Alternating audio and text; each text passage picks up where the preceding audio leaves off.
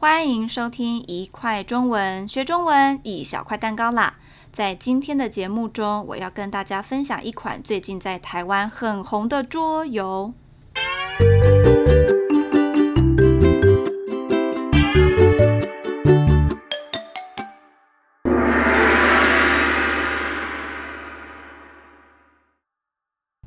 大家好，我是吼吼，我是一个很喜欢玩桌游的人。有没有人跟我一样呢？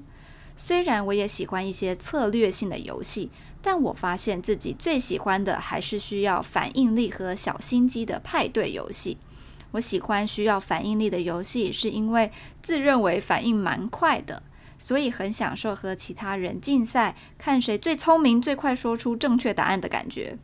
而喜欢心机游戏，则是因为在过程中通常需要演戏。我以前是戏剧社的，哈哈。然后也需要和朋友一来一往的争辩，气氛通常很活泼，甚至有点吵闹。玩游戏就是要这样嘛。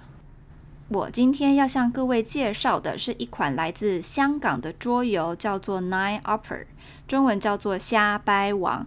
上网查了一下，目前应该还没有英文版本。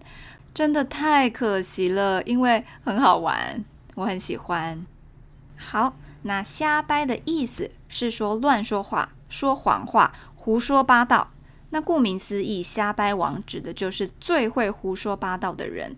最近这个游戏在台湾很红，是因为有一个综艺节目会找艺人在节目上玩。其实我在第一次玩之前一点信心都没有。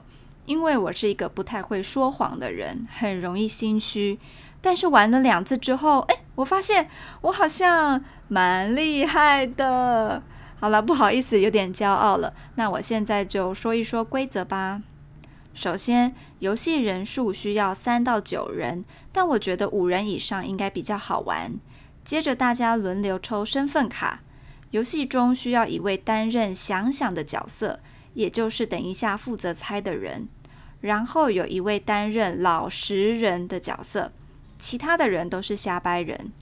游戏角色除了想想以外都不会公开，所以以五个人玩游戏当做例子的话，就是会有一位大家都知道是谁的想想，然后剩下四位中包括了一位老实人，三位瞎掰人。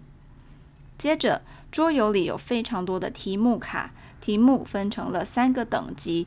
都是一些奇怪的词汇，例如黑白熊事件、笨蛋三明治、拉萨路现象、第三十四条法则，大家都听不懂是什么意思，对吧？别担心，对母语人士来说，虽然每个汉字都看得懂，但全部加在一起时，我们也完全不知道意思。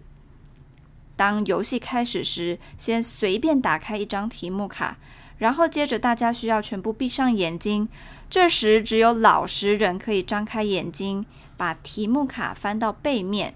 背面呢，有关于这个词汇的正确解释。所以，玩家大约闭眼十五秒。那想想要负责把正确答案记下来。而瞎掰人这时候必须在这么紧急的状况下开始编故事，因为十五秒后，大家张开眼睛要轮流解释这个词汇给想想听。而想想的任务就是要找出到底谁在说真话，谁在说谎。那么，除了听大家的故事，想想也可以透过提问来获得更多的提示。刚刚说了，题目会分成三种难度，最难的题目没有任何提示，而第二个等级的则是有三个提示在下面，但只有一个提示是真的。例如，下面会写食物 slash。电影 slash 自然现象，那么瞎掰王就可以往这几个方向去编故事。所以这个游戏的好玩之处就在于可以发挥创意的胡说八道。大家想想看哦，当你拿到一个很莫名其妙的词，只能用几秒钟的时间就要想好怎么解释，而且说的时候需要完全不心虚，非常有自信的说谎话，多刺激呀！而且，要是成功的骗到人，那个成就感真的没有办法形容。其实这个游戏有计分的机制，但我就不说了，因为得分不是重点。那我现在想要举一个例子，例如那个时候我是瞎掰人，题目是达利奇湖边小屋。于是我说，在一九九零年代，有一位二十一岁的年轻人，由于对目前的生活很不满意，对文明社会也有很多意见。虽然他家里的经济状况很不错，但他有自己的理想，因此有一天没有告诉任何人就离开家里。他想要体验最自然的生活，因此一个人往美国的北边走。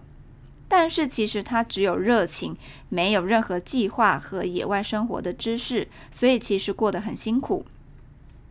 尤其他离开家的时候，冬天正好开始，所以在某一次抓动物来吃的时候，他受了伤，找到一个废弃的森林小屋就住在里面，但最终还是不幸的过世了。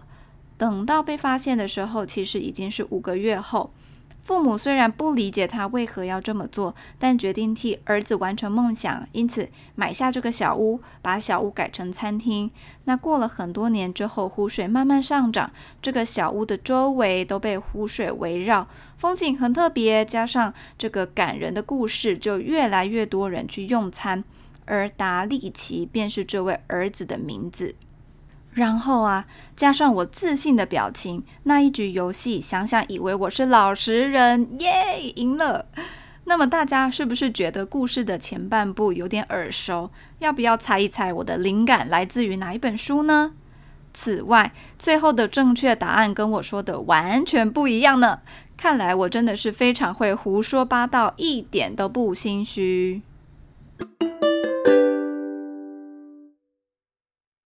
谢谢大家今天的收听。你们有没有好玩的桌游可以推荐给我呢？